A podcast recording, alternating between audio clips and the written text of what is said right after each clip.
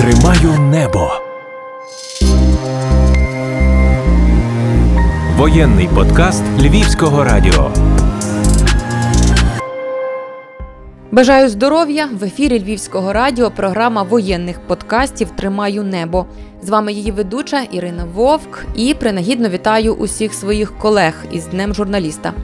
Багато із нас зараз працюють на війні в небезпечних точках, часто ризикуючи своїми життями. Тож дякую кожному із вас за сили і відвагу.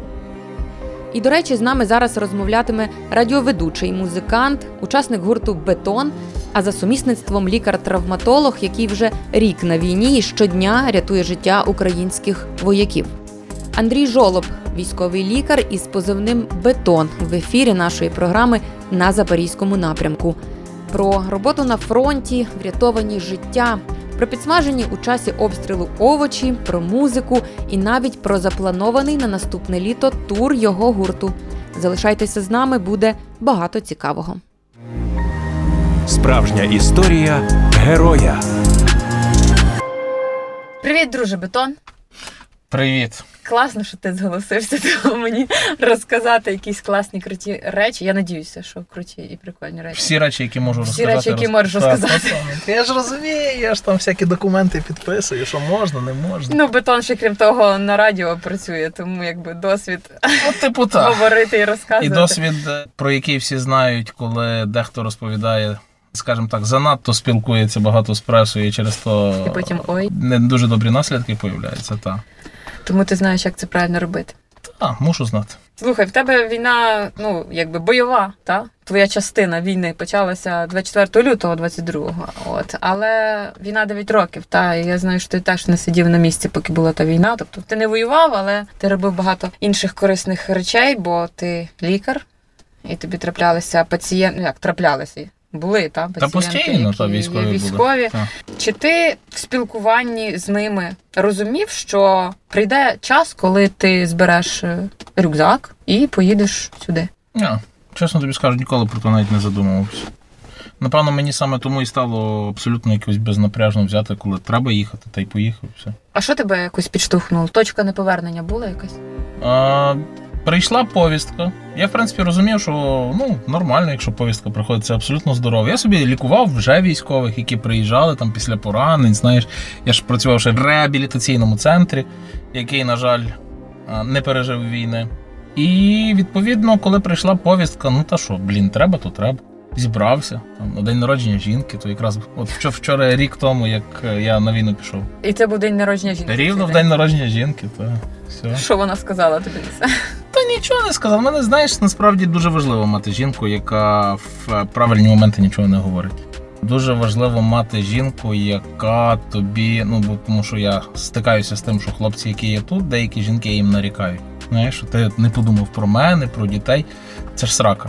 Це можна, не знаю, не то, що вздьорнутися. Це з таким іти на виконання в такому стані це жахлива річ. Ну але все одно, знаєш, ти е, працюєш тут. Тобто в тебе тут одна лінія, та один фронт. Ти думаєш про задачі, ти думаєш те, що тобі треба робити. А з іншого боку, це трошки інша війна ніж в 14-му, так тому що там, де твої рідні, може прилетіти ракета, може прилетіти шахет. Так. Так, тобто це ще одна тривога, яка просто додається до того, в чому ти живеш. Як ти собі раду даєш? А знаєш, пам'ятаєш, коли в юності був анекдот, е, що ви робите для того, щоб е, типу, спокійніше жити? Я не напрягаюся. Чесно, в мене нема такого. Я не знаю, як воно в мене так вийшло. Я не вмію сидіти і довго обдумувати якусь тривогу. Ну, не працює воно в мене так. Не знаю, як воно. Воно мене, в принципі, рятує, бо я якось певним чином щось зрозумів, що в мене в такі особливо екстремальні моменти в мене чітко включається послідовність дій, правильна, розмірна і так далі. А переживати я вже починаю постфактум. Знаєш, коли вже от я вийшов там, допустимо, з під небезпеки обстрілу або ще щось таке, в мене тоді організм каже: Бля, ти розумієш, що ми тільки що пережили? Ти... Е, Рік тому я пам'ятаю, як по нас грохнув літак ракетою. Я бігав, збирав екіпажі, всіх витягав з-під машин. Чітко ми роз'їжджалися, ми всі роз'їхалися. Вже коли я зрозумів, що всі в безпечному місці, в мене власне там якісь розлади кишківника почалися вже постфакту. Постфактум Ну, включається. просто та, той, хто знає, що таке, коли по тобі вдаряє літак або стріляє танк, то він розуміє, що я маю на увазі. Це дуже специфічне відчуття. Ти не розумієш, ти зараз можеш померти, але в тебе таке враження. Знаєш, як в аніме буває, коли е, стоїть самурай і дуже повільно падає сакура. От під час того вибуху, коли танк стріляє, або коли авіаудар, в тебе так от ти просто бачиш, як раптово так фук, піднімається повітря, піднімається пилюка, і вона якийсь момент висить. І в тебе таке враження, що ти зараз поза часом, ти рухаєшся, ти бачиш, ти можеш ту пилинку ніби взяти, переставити, а потім воно все так падає, Падає і, все. і починаються звуки, починають люди щось говорити. Це, це бляха, це неймовірне якесь відчуття. Насправді, абстрагуючись від небезпеки е, за своє життя і так далі, я тобі скажу, що це неймовірні звуково-світлові відчуття, які я би не на війні ніколи не зустрів. А ти пам'ятаєш, до речі, перший оцей звук, ото світло, момент, коли ти подумав: опа, оце війна, да. Та ми, ми приїхали якраз на Херсонщині на бойових в липні минулого. Це в нас наші бойові почалися. Ми приїхали в одне село, де нас там розмістили біля лікарні. Я пішов в туалет, такий старий дерев'яний, і прилетіли касетні бомби. Ми всі побігли в окоп, а я, ну, я як би в процесі був. І... І ти не вибіг із туалету. Ні, я, я, я щось я не знав, як діяти в даному моменті. І виявляєш ту всю ситуацію, коли я вибігаю, а там я вже вибігаю з того, і там тільки наші от очима з окопу. Іди сюди, бля! Бля, іди сюди! Я так прибіг, сів, знаєш. Ну, це був перший раз, І що ти такі пацани, а що це було? І да, я зрозумів, як воно. А потім я пам'ятаю, як ми вночі заїхали е, на оцю ділянку чортову в напрямку на Снігурівку. Біля річечки, господи, Інгулець. біля Інгу... Ой, це наша переправа на Інгулець, це був Інгулець той наробив ділов, насправді нам. це жахливий. Я пам'ятаю, ми приїхали вночі, і там почали херачити наші РСЗВ. А я ж то не знайомий з тим всім. Що то таке? То вихід чи то прильот? Тож всі знають, хто на війну приїжджає, вони починають оце от теліпати. Що то то? То, то, то по нас чи то від нас? Знаєш, А потім та, ти щось бахкає, ти такий, та то наші. Я, я тобі ще, Місяць-два пройшов. я тобі ще ліпше скажу, вже серпень місяць. Ми вже думаємо, що ми такі прошарені. Володька, Вовчик, мій водій, стоїть збоку. Я на території ну, в Березнегуватому, там, де ми жили, вертаюся. І в нас там стоїть оці от пательня з борони. Я смажу. Сьогодні я готую, там, командир готує їсти. Якісь перці там е, з цибулькою. В плавках, бо гаряче страшно, неймовірно. Ми зі зміни приїхали. Ми собі якраз можемо розслабитися сьогодні, бо наступна зміна завтра. І такий Вовчик стоїть, каже: Та то топори. Я собі далі перевертаю. Ту. Хто куди падає? В нас цей. Та то топори це наш мемчик. Що би не сталося, та то. Знаєш, Це типу класика. Щоб ти розуміла, ми досмажили цю всю їжу. Я бігав в трусах і Ну, в це не топори були, це ж. ні, це касети по нас Касети, прилетіли. Та. Я бігав досмажувати в плавках і в бронежилеті на голе тіло, який страшно парив. І я отак от, коли знов прилітала касета, я біг, падав в в кам'яному сараї в таке заглиблення. Воно. Я лежав і думав, блядь, зараз перець згорить. Вставав, біг, біг назад, досмажував. Але ти досмажив. Дос- Наші пацани казали, найсмачніше було в Слухай, але в трусах і в броніку це взагалі круто. І Ти знаєш про голі босі? Та, та, та, та, та. Ну, тобто, я тобі ще скажу, ми перші рази, коли щось прилітало, ми там падали, пам'ятаю, з ліжок, з диванів, там, де ми жили, повзли до броніка, шолом, там то все. А потім пам'ятаю, це вже десь там якийсь третій місяць, то щось прилітає, там всі там. Йдемо покуримо, подивимося, що там. Всі так о, та, та, та, мислять. Слухай, ну але ти так от весело про це розказуєш. Я розумію, що то вже постфактум, та весело. Та. Ну в той момент було стрьомно. Та кожен раз воно якось стрьомно. Оце гигикання, воно це захист нервової системи. Я тобі скажу, що навіть наші от, е, штурмовики, які приїжджають, коли він там 300 і так далі, то він з гигиканням розказує, як його поранило. Да, і мені, до речі, деякі медики кажуть, що як то не поржати з пораненим. Чи? Треба ж, ну, я, а Я- як він інакше прийде до себе? Я Треба з ним нього говорю про те, що тепер в нього є час з жінкою сексом займатися. Він мені розказує про те, як давно в нього не було сексу. Починаються пошлі чорні жарти. А потім він десь вже, коли ми під'їжджаємо до лікарні, каже: Бля, ну там щось мене Ху, мене вже не болить. Я кажу, то понятно, я тобі знеболюючи вколов. Тобто, в нас ця система спілкування з пацієнтом, там вона. Оце, до речі, мені здається, дуже важливо та постійно говорити, тому що ну, коли він в такому стресі, він думає, що йому там руку відірвало, ногу відірвало. Ну, може, і не так, Та. може, все не, настільки критично. Ні, ну бувають, звичайно, і, і важчі якісь випадки. Але коли він... 5% орієнтовно важчих випадків, так от відверто кажучи. А ти взагалі, ну може, дурне питання. Ти рахуєш, рахував колись людей, яких ти врятував, вивіз, евакуював? Я знаю приблизно Я думаю, наш особисто екіпаж на Херсоні десь понад 350 людей вивіз. Ну, Я думаю, Це Так. троє людей, екіпаж. двоє. Ми по Двоє двоє їздимо. по двоє. Ну, мені тепер дозволили штатку розширити, то я тепер можу вимахуватися. У мене тепер в роботу піде. Щоб ти розуміла, я пропрацював раніше, через нас була трагедія. У нас половина медроти поранена була. Вони вже не повернуться, там важкі поранення. Ми працювали мінімальною кількістю в е, три лікарі і в е, троє людей молодшого персоналу на всю бригаду. Ого. Розумієш, Це це, вся бригада це є там 3,5 тисячі людей. Якби ми не зробили хаб і не зробили паралельні зв'язки з тими, хто працював на нашому напрямку, і не домовилися про карусельку, що е, стаємо як таксі Яленочкою, і всі беруть всіх. Не ти береш зі своєї бригади. Пофіг. Ти стоїш, стоїш крайній, привозять, берете. Просто зареєструйте, що це є така бригада. І ми просто зрозуміли, що ми один одного витягнули. Бо ті ночі штурмів Снігурівки, Давидового Броду, коли ми мали просто якісь неймовірні, коли нам привозили.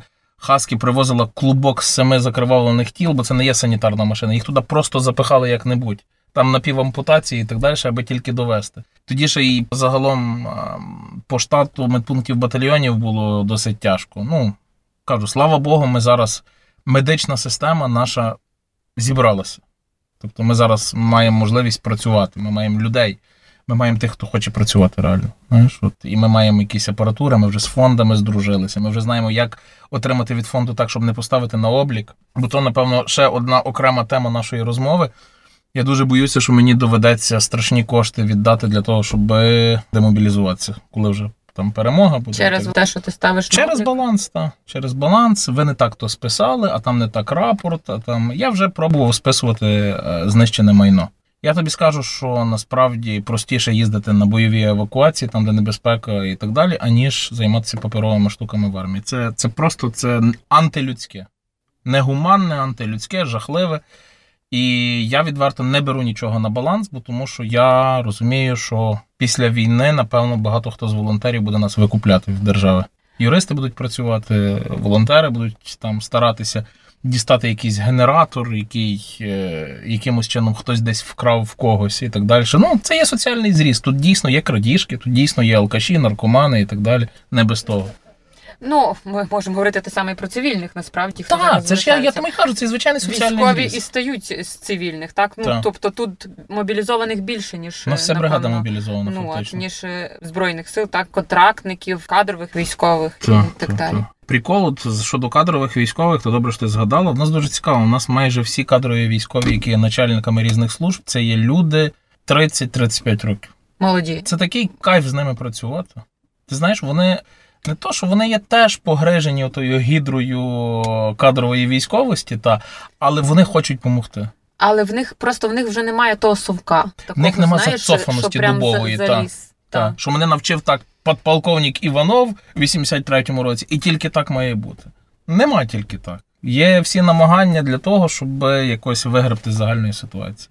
Ну це дуже круто, насправді, що от з'являються молоді люди, яким дають можливість працювати і десь насправді по-чесному, тому що насправді колись армія не дуже була чесною і якоюсь такою, знаєш, з якої е, люди могли робити героїв. Та? Бо зараз у нас є оцей культ. Мені здається, що він хороший цей культ, тому що от в дітей військовий це герой. Та, Це та як колись е, там, скажімо, був Шевченко, Ребров, Марадона.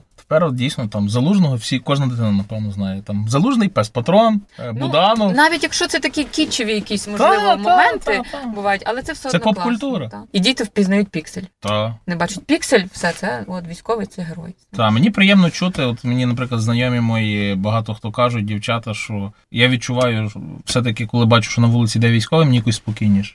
Та я теж розумію, що може бути оцей такий тиловий герой, знаєш, який водяру жрав десь в е, службі логістики і приїжджав, набухався і сорочку на собі рве, і там гранатовою комусь грозить. Таке теж буде. То я от завжди, коли з журналістами говорю, я зараз кажу: бляха, треба вже просто армії, титанічні армії психологів, щоб розгрібати цю всю історію. Ну, бачиш, зараз якось е, воно по-іншому тепер, ніж в 14-му, тому що тоді не дуже військові йшли до психотерапевтів, не дуже військові взагалі хотіли якось показувати чи зізнаватися в тому, що вони десь травмовані психологічно. Мгм. А зараз це по-іншому. Та, зараз це, люди це ж родом з дитинства. Це з- родом звідти, що ти ж хлопчик, перестань плакати. Я зараз зауважую реально, до мене вже от навіть зверталися люди, там не тільки рядові, допустимо, і офіцери, що я себе дуже паршиво почуваю. І коли ми були в крамі, власне, працювали, там була з нами працювала на базі Краматорської лікарні.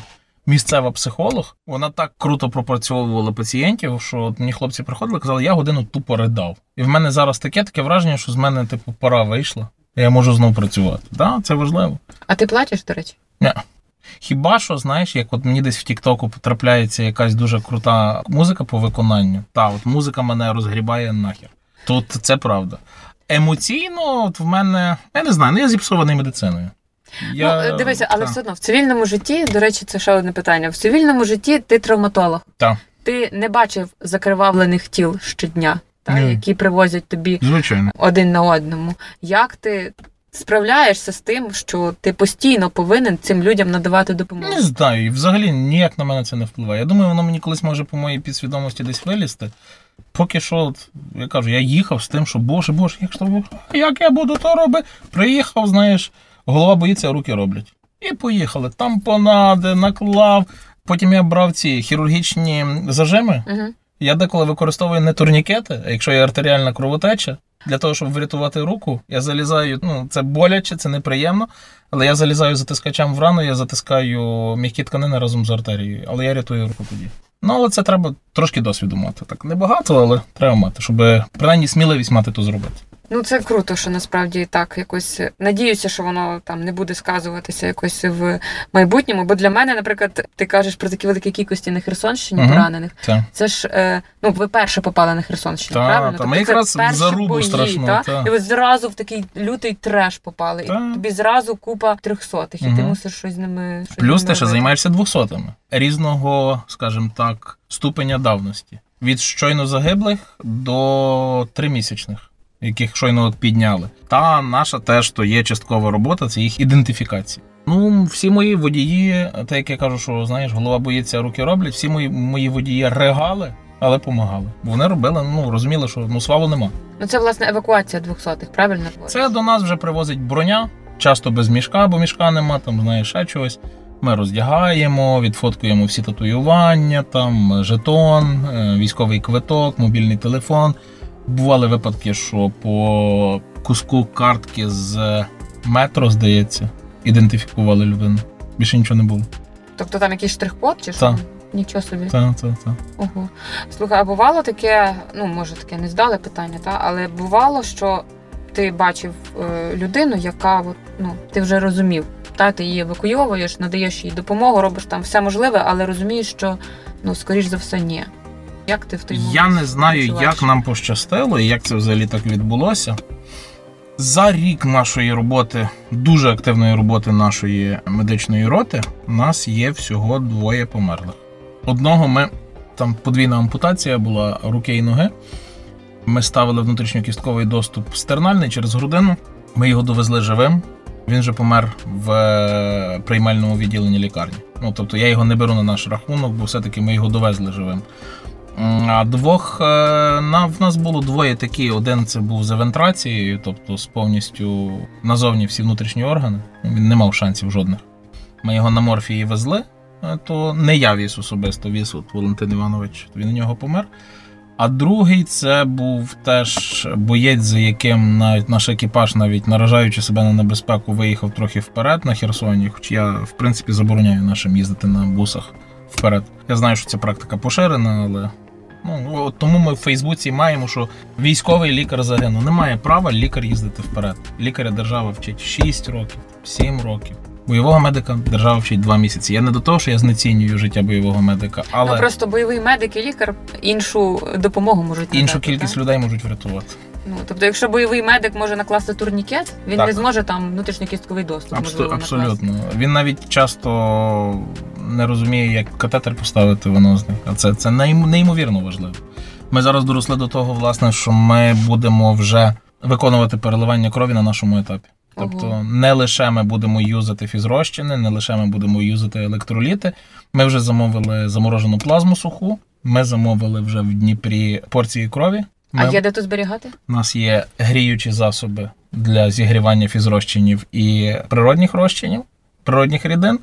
У нас є холодильники для зберігання. Ми все замовили. Тобто я співпрацюю з фондами для того, щоб зробити по суті не реанімобіль, а пересувну палату. В мене є ШВЛки турбінні, облаштовані. У нас в хлопців золоті руки. От я тобі показував багажники, вони робили там. Мгм. Вони почали з того, що вони наварили в реанімобілях всередині кутнички, і в нас не шнурками, там стяжками прив'язані шевелки, там зроблені пази. Що типа це по фірмі, поміряно, туди вставляється шевелка, та ну пацани Нічого дуже попрацюють. Всі працюють у нас в кайф. У нас дуже хороша атмосфера в медроті. Чекай, а це ті машини обладнані вже будуть виїжджати, ну не на сам передок, звичайно, Ні-ні. але поближче. Чи вони будуть все-таки в якомусь тиловому такому? Ми стаємо орієнтовно 8 кілометрів від фронту в безпечному місці. До нас їде броня. Ну тобто е, поступальність етапів. Та перше це самодопомога, взаємодопомога, бойовий медик. Далі на броні вивозять. Медпункт батальйону. Медпункт батальйону тягне до нас. Ми веземо в лікарню.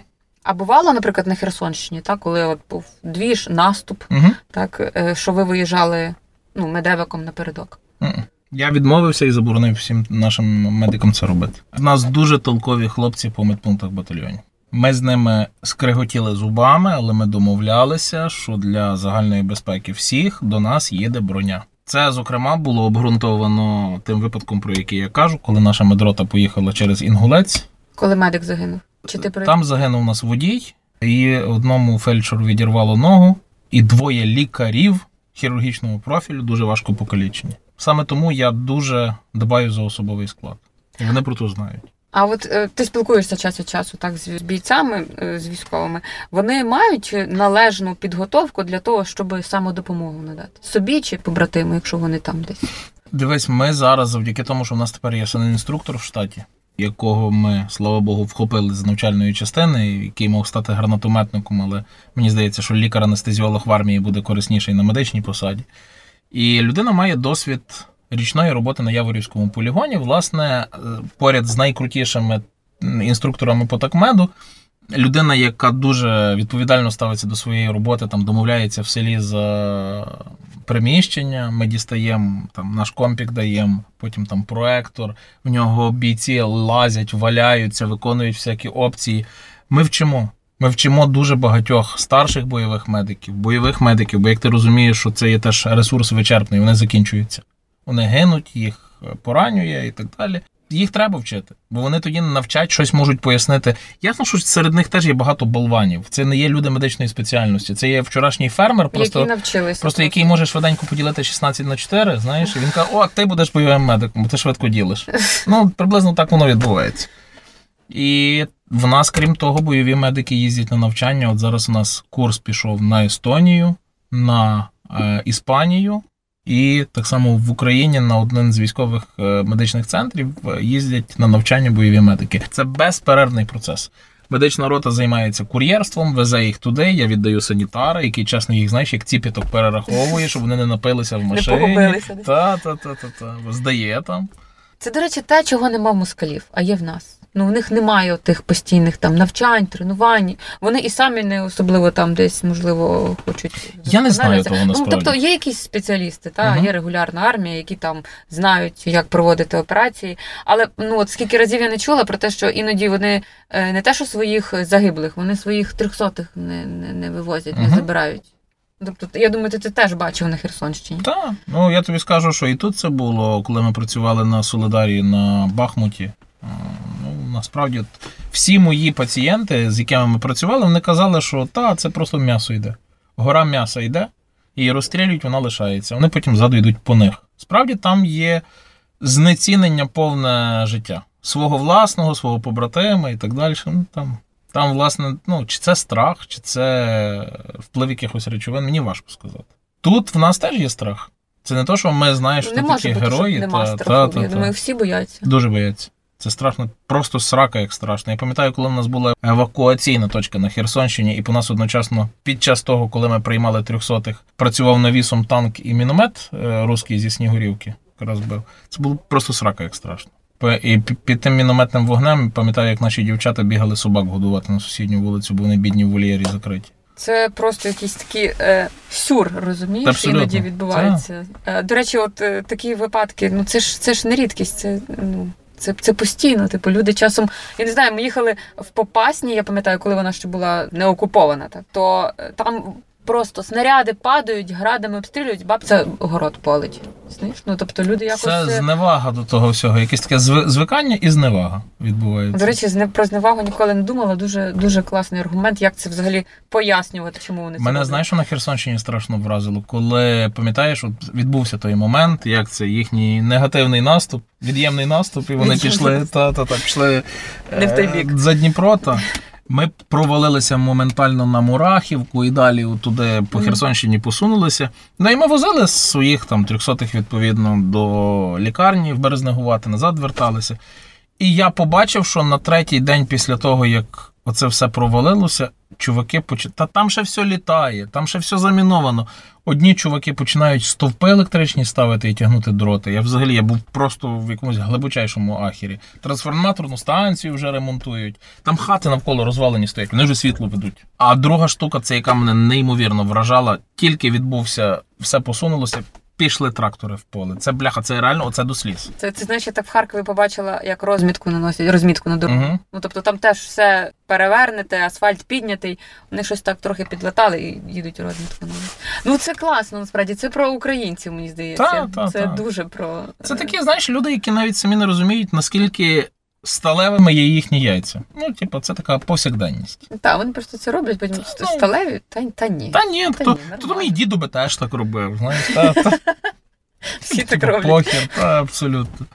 Слухай, але до речі, люди, от люди на Херсонщині, ну от я пам'ятаю відео, та навіть які гуляли Мгм. всюди, і на Харківщині згодом теж. Але на Херсонщині воно якось так яскравіше, знаєш, було, мені здається, коли прапори з землі оце викопували. Бляха, коли нас виривали з грядок квіти просто жмутами і на нас закидували, це капець. був. Це ж ну це якийсь такий кайф. Це коли ти заселяєшся в селі, а люди між собою починають кричати і сваритися, хто перший баняк борщу військовим понесе. Це, це капець. Вони приносили по три, по чотири просто такі величезні баняки. І ми вже дякували. Діти приходили нам співати там.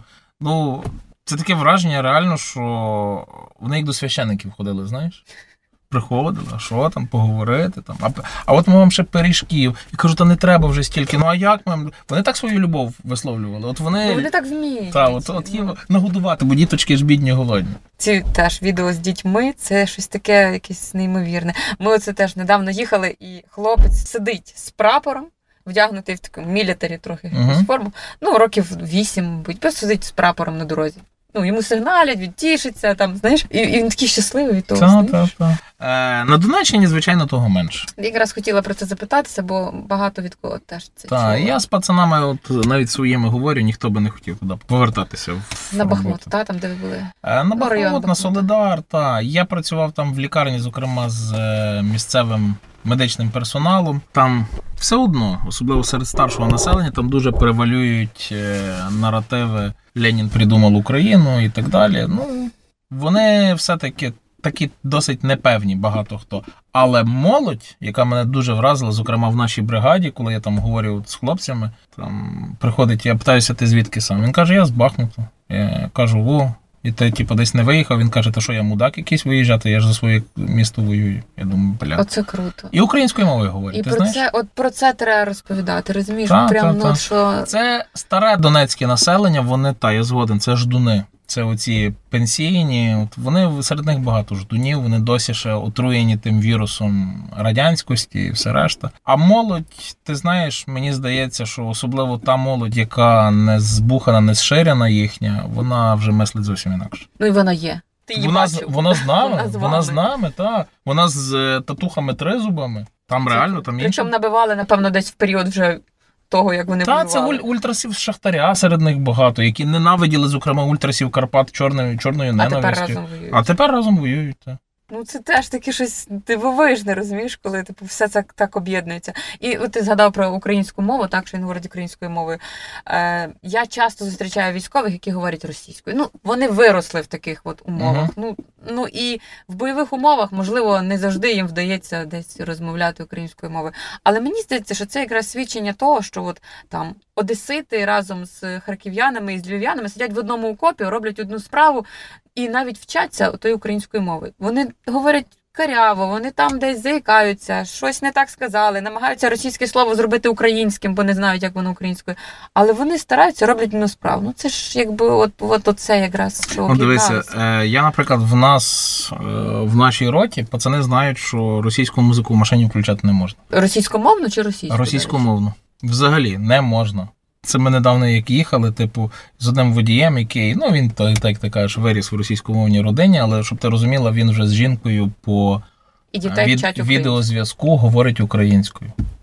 Він говорить зі мною і каже, що нормально я вже. Ну тобто Клас. в людини вже є от такий стимул. Та, і власне, що він каже: Ну, а Цоя я можу включити? Я кажу. Ти знаєш, от Цой це хороший русський, тому що він вмер. Добре, включай.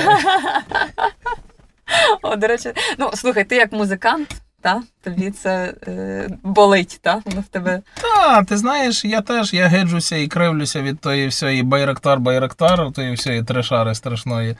Але, ну, знаєш, хай буде ліпше оце гамно поки що, аніж русський варіант гімн. А потім ти повернешся з війни і будеш робити нормальну музику, щоб всі, всі її чули. Ти знаєш, що ми тут на війні, от ми вже з хлопцями не раз говорили, ми, здається, кожен з нас викристалізовується до того моменту, ким ти хочеш бути в дорослому житті після війни. М, Та як я кажу, ким ми, ким ми станемо, коли ми виростемо від тої війни. Та я хочу музикантом бути. Це моя мрія цілого життя. А медицина все? Е, Медициною я буду займатися, але я розумію, що мені ближче є медичний менеджмент. Тобто я розумію, що я от зараз там, наприклад, керую своїми 50 людьми, я зможу і в 400 людей керувати і так далі. Але, скажімо, займатися медичною практикою не настільки воно моє, наскільки моїм є музика. Я вже з е, іноземними промоутерами розписую тур на літо наступного року по Європі. Є пропозиції, групу нашу вже знають, так щоб нас кликати за гроші в Європу. Чекай, чекай, наступного року ти щось знаєш? ні, я не знаю. Я просто мрію. Я, я, я знаєш, я, я буду сказати, я роблю ризикований крок, але ну не вдасться, то не вдасться, не буду розчаровуватися, але якщо вдасться, буде офігенно. Знаєш, так. Ти втомився взагалі від цього всього? Ну, Я ти дуже- більше року чи рік? Рік. Рік. Я втомився від е, небуття вдома, від відсутності спілкування нормального з дітьми, з жінкою. Я від, втомився без регулярного сексу, зрештою. Я втомився без унітазу. Я втомився без репетицій групи. Бо я тою музикою живу. Бляха, мені кожну майже ніч сниться, як я їду на мотоциклі. Та я втомився е, без своїх правильних, добрих природних подразників. Е, Слава Богу, нема затяжних депресій, принаймні в більшості нема. В тих, в кого є, вони чесно звертаються до спеціалістів, купують антидепресанти, їх юзають. Слава Богу, в нас нема збухувань в е, медроті. Бо знаю, що є цей trouble багато де, де люди свою тугу, свій сум, свій стрес глушать бухлом. Ну, тобто, щоб ти розуміла, в армії, в принципі, не складно бухло знайти. Ну, попри те, що в Донецькій, там, наприклад, в області заборонено продаж е, Все алкоголю. одно є, є ті, хто продадуть завжди. І привезуть. з доставочкою. Головне, я теж, в принципі, я не буду там грішити і казати, що у нас тут е, скляна тверезість навколо і так далі. Але ну, мої знають, я жорстко забороняю те, що називається бухати. Знаєш, Бо є коли ти не можеш контролювати свої дії на війні, це смерть. конечно, тільки так. Як медик, ти це розумієш. Та це можна собі, знаєш, випити, коли ти там точно розумієш, що і то тут такого нема, щоб ти точно розумів. Тут це все, власне, на особистий контроль, на особистий самоконтроль такий якийсь, на власну відповідальність і так далі. Та я кажу, хлопці ж дорослі. Я ж не можу ходити над вами мамочкою і не збираюся за вами ганяти тут з. Возити вас кожного на задувку і так далі, як ви десь тільки побачу, що в когось є пиво. Проколів нема, лажі нема. Всі працюють, пацієнти рятуються. В мене всі лікарі мої знають, що в реанімобілі головним є водій. Якщо водій каже, вже кидай все, сідай в машину і поїхали, немає ніяких. Я лікар, мені тут треба то, все, нема такого. Сів, поїхав. Все. Злагодженість роботи. Класно. Та, це є. Воно, воно себе виправдовує справді.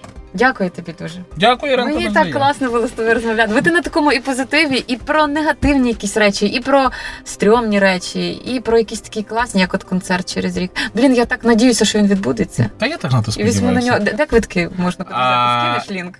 Буде ревіти в- кожна соцмережа. Я, в принципі, весь той час, час, поки я є на війні, я кожен день веду всі сторінки там в Фейсбуці, в е, Інстаграмі, Bandcamp і так далі. Нашої групи цим я всім займаюся. Е, Наші нові. Там якісь не нові, а якісь пісні знову бере Радіо Рокс в ротацію, то нас крутять десь в Польщі, то ще щось. Тобто дуже стараюся, щоб та група втрималася на тому рівні, якому є вона, бо ми почали співпрацю з міжнародними суперзірками, там з Білі Талент і так далі. І дуже не хочеться це втратити. Тоді я бажаю, щоб воно все відбулося, Я щоб за. все було круто. І е, ще раз тобі дякую. Дякую, а тобі на даний момент, так я бажаю тобі, твоїм побратимам залишатися цілими, живими, здоровими. І дякую, що ти рятуєш тих людей, які воюють з тобою пліч опліч, допомагаєш їм. Вони мене рятують, а я їх. Ну, один такі. Дякую.